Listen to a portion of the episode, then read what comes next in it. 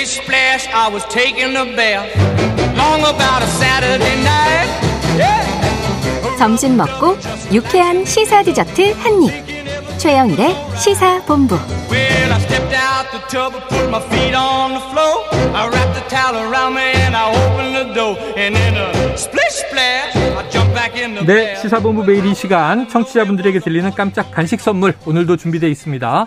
편의점 상품권 코너 들으시면서 문자로 의견 보내주시는 청취자분들에게 쏠 거고요. 짧은 문자 50원, 긴 문자 100원이 드는 샵 9730으로 의견 많이 보내주시기 바랍니다. 자, IT본부 시작해 보겠습니다. 알아두면 유익한 IT 이슈를 쏙쏙 소개해 주시는 김덕진 미래사회 IT연구소장 나오셨습니다. 어서 오세요. 네, 안녕하세요. 반갑습니다. 김박지입니다. 자, 이제 우리가 많이 쓰는 SNS인데 네. 페이스북, 인스타그램 네. 이걸 운영하는 곳이 이제 메타 이름이 바뀌었죠. 그렇죠. 자, 이용자들에게 일방적으로 개인정보 수집 동의를 요구하고 있어서 음흠. 정부가 조사에 착수했다.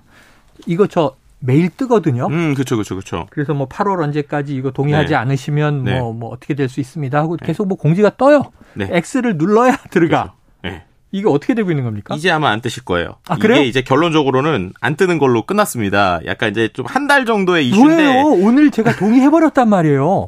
그럼 어떻게 되지? 그러니까요. 이제 결론적으로 말씀드릴 거지만 네. 일단 지금 상황에선 동의를 하든 안 하든 상관없다? 어, 개인 정보 가져가는 건 똑같습니다. 아, 그래요? 예.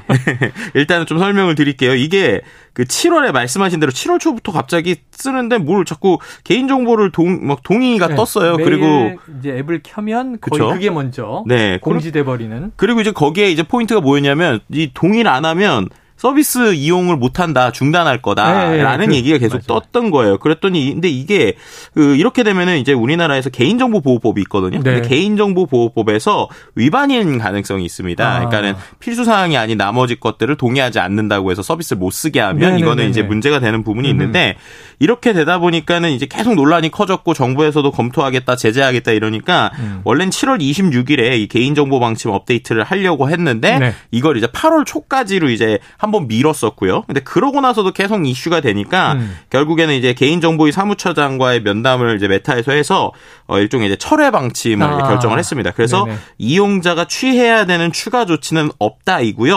뭐 이따가도 말씀드릴 거지만 이게 그러면 개인정보 수집 동의가 동의를 하는 화면만 안 뜨게 되는 거다라고 설명을 드리는 게 정확할 것 같습니다. 아, 그럼 이제 할 네. 건다 하는데. 그렇죠. 그럼 동의 없이 하겠다는 거예요? 그러니까 이게 이게 참 이게 아이러니한 게 네. 뭐냐면 이제 일단 두 가지가 있어요. 이게 예. 첫 번째로 좀 말씀드릴 왜 이런 일이 있었는가부터 얘기를 해야 될 것 같은데 음. 어, 지금 전 세계적으로 페이스북, 그러니까 그 페이스북과 인스타그램, 그러니까 메타죠. 메타가 이 맞춤형 광고를 위한 개인정보 수집을 우리나라뿐만 아니라 전 세계적으로 지금 하고 있어요. 네. 이걸 하기 위해서 정말 뭐 예를 들면은 정보를 수집하는데 다른 나라에서는 이런 동의가 뜨면 선택 동의가 뜨거든요. 그러니까 예를 들면 우리 생각해 보면 회원 가입할 때도 필수 동의가 있고 선택 동의가 아, 그렇죠, 있잖아요. 그렇죠, 그렇죠. 이런 식으로 이제 선택 동의를 뜨는데 음. 우리나라에선 다 필수 동의로 뜬 거예요. 그렇게 되니까 이거 왜 그런 건가 했는데 이제 이거에 대한 이제 결론은 뭐였냐면 국내에서 우리나라는 좀 개인정보 보호법이 다른 나라와 다르게 이 어떤 정보를 수집하느냐 에 대해서 좀 여러 가지로 정해져 있는 것들이 있어요. 네네. 거기서 포인트는 필수 정보, 그 다음에 선택 정보, 요 두 가지가 있습니다. 근데 이 두 가지에서 좀 우리나라가 해석하는 게 좀 애매한 게 있어요. 네. 쉽게 설명드리면 이런 거예요. 그 우리가 인터넷 쇼핑몰을 한다고 생각해 보세요. 예. 인터넷 쇼핑몰을 할 때 이름, 그 다음에 주소, 음. 이런 거는 필수 정보일까요? 선택 정보일까요? 어, 이름, 주소, 네. 전화번호, 이메일 정도는 필수 정보 아닌가요? 그렇죠. 왜냐면 물건을 보내야 되니까. 네, 그죠? 그렇죠. 그걸 그게 없으면 물건을 보낼 수가 없잖아요. 그렇죠. 그러니까 필수 정보예요. 음. 자, 근데 생년월일, 음. 그 다음에 직업 이런 거는 필수 정보일까요? 선택 정보일까요? 야, 그건 선택. 그쵸. 이거 네. 왜냐하면은 기본적으로 서비 이- 우리나라에서 나누는 기준이 쉽게 설명이 좀 복잡하긴 하지만 네네. 가- 이해를 쉽게 약간 설명을 드리면 기본적으로 그 서비스 음. 그러니까 그 인터넷 서비스를 할때 어. 필수적으로 꼭 필요하다고 생각하는 거를 필수 정보라고 하는 그렇죠, 거예요. 그렇죠. 러니까 쇼핑몰을 할 때는 당연히 쇼핑몰에 대한 그런 물건을 주고받을 때는 네네. 당연히 사람의 이름이나 이런 거 있어야 되는 게 필수 네, 정보고 네. 주소도 필요하고. 예, 근데 이제 쇼핑몰 입장에서 보면 어. 아, 생년월일 없어도 보낼 수 있잖아요. 그러니까 제가 그쵸? 뭐 휴지를 살 수도 있고, 그쵸, 그쵸, 뭐 그쵸. 이제 진공 청소기를 살 수도 있고 그런데 네, 그렇죠. 직업이나 생년월일이 필요한 건 필요는 아니니까. 없잖아요. 그래서 그게 선택 정보가 되는 거예요. 근데 하나는 네. 이 생년월일이 음. 미성년자는 구매 못하는 제품이다. 네네네. 그러면은 생년월일이 또 필수가 되지 않나요? 네, 근데 그럴 땐 그래서 보통 프로세스가 성인 인증이 뜹니다. 아 성인 인증. 네, 그래서 그렇지, 성인 그렇지. 인증이 떠서 그때 넘기는 방식인데요. 네. 근데 이건 이제 쇼핑몰 기준인데 음. 우리가 한번 SNS를 생각해 보자는 예, 거예요. 예, 예. 자, SNS는 음. 기본적으로 얘네는 그 우리가 쇼핑몰은 쇼핑몰 물건을 팔아서 돌아가잖아요. 그렇죠. 근데 SNS는 공짜잖아요. 그렇죠. 그럼 SNS는 뭘로 돈을 버느냐 생각해 보면 광고로 돈을 번단 말이에요. 어. 아하. 그렇죠. 근데 그 광고로 돈을 벌게 되는 구조를 보면 네. 기본적으로 여기가 예전으로 치면 예전에 우리 기억하시겠지만 막 2000년 초반 이럴 음. 때막 인터넷 포털 사이트 뉴스 사이트 들어가면은 막, 막 성인 광고 뜬다 엄청 복잡하다 막 난리 났었잖아요. 사회적 무리가 컸죠. 그렇죠. 근데 요즘에 보면 그런 광고 많이 안 뜨잖아요. 잘 안 보여요. 그렇죠. 그게 왜 그러 느냐? 이른바 맞춤형 광고 시장이 커서 그러는 네네네. 거예요. 그러니까 맞춤형이라고 하는 게 내가 좋아하는 것들, 내가 어떠한 보는 것들 이런 것들이 뜨다 보니까 쉽게 말하면 미성년자한테는 성인 광고가 안 뜨는 거죠. 그렇게 음, 되니까. 음, 음. 그래서 그런 장점이 있고 그 다음에 이제 그 안에서 물건도 내가 원하는 거를 이제 고를 수 있게 되거나 네, 잘 나오게 네. 돼서 어떨 때는 어 이거까지 알아 막 이렇게 놀랄 때들이 있잖아요. 매일 놀래요. 그렇죠. 여름 휴가 때는 그냥 네. 휴가지 호텔 광고 계속 뜨고 그렇죠. 제가 어쩌다가 시계 하나를 이렇게 검색해서 들여다보면 네. 시계 광고가 매일 떠요. 그렇죠. 근데 그런 것들을 다 연결하는데 이 페이스북에서 만든 픽셀이라고 하는 어떤 그 기능이 있는데 네. 그런 게 되게 중요합니다. 그러니까 결국 그걸 하기 위해서 음. 개인 정보가 필요한 거예요.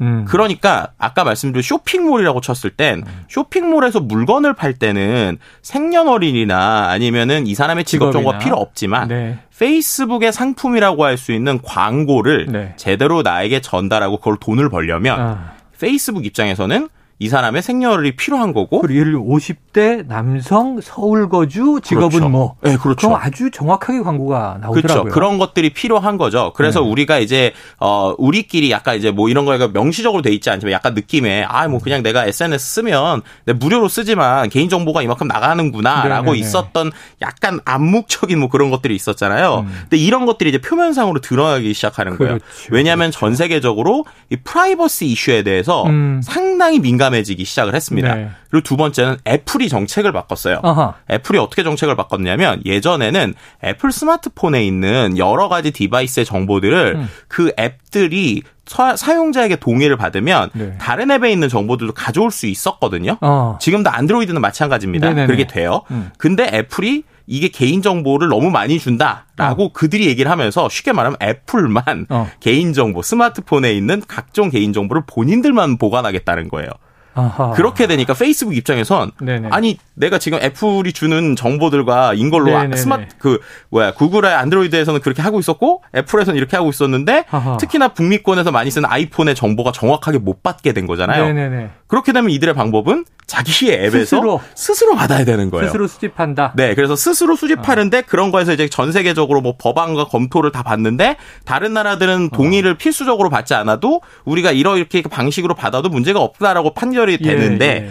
우리나라는 아까 말씀드린 그런 방식에서 애매했던 거예요. 음. 왜냐하면 우리나라 SNS를 위한 뭐 정보의 선택권 이런 것이 아직 정해져 네, 있지가 네, 않은 네, 거거든요. 네. 그러니까 이제 그 메타 입장에서는 아 그냥 뭔 문제 생기지 않게 어. 그냥 무조건 다 도- 데이터를 받는다고 필수 네, 동의를 받자라고 했던 거고 그게 이제 문제가 일종의 음. 문제가 해프닝성으로 나온 되니까 거죠. 동의받는 절차는 없앴는데 그쵸. 사실은 정보는 수집하겠다는 거고. 그렇죠. 이미 그래서 이제 정확하게 아. 표현하면 이미 수집하고 있었고 그 수집하고 있던 것들에 대해서 동의를 받으려 했으나, 네. 했으나. 이게 문제가 되니까 다시 그냥 예, 원래대로 동의 안 받고도 지금 수집하겠습니다. 어, 이게 약간 그렇게 됐다고 보시면 됩니다. 약간 여름에 남양 특 집처럼 들으면서 지금 소름이 끼치는 게 네. 자, 그러니까 애플은 우리는 정보 수집 안 해요도 아니고 다 하는데 자기들만 갖고 우리만 거죠. 갖고 있고 이제 앱, 앱 업체들이 안 나눠줄 거야 네. 알아서들 하시오 이렇게 돼서 각자 수집하겠다는 흐름으로 가는 거죠. 네네.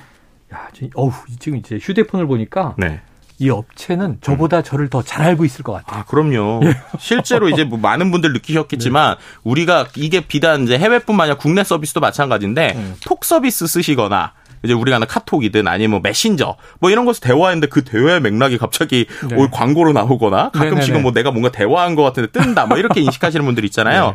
그런 게 되는 게 대부분 요즘에 스마트폰에서는 내가 사용하는 것들이 통합적으로 정보들이 연결돼 있다. 네. 그래서 결국에는 우리는 무료로 어떤 서비스를 쓰고 있지만 네. 그만큼 나의 개인 정보는 나가고 있어서 이게 좋은 건지 안 좋은 건지에. 대해서는 계속 좀 논의가 되는 상황인 것 자, 같습니다. 업체에 물어보고 싶습니다. 저는 과연 어떤 인간일까요?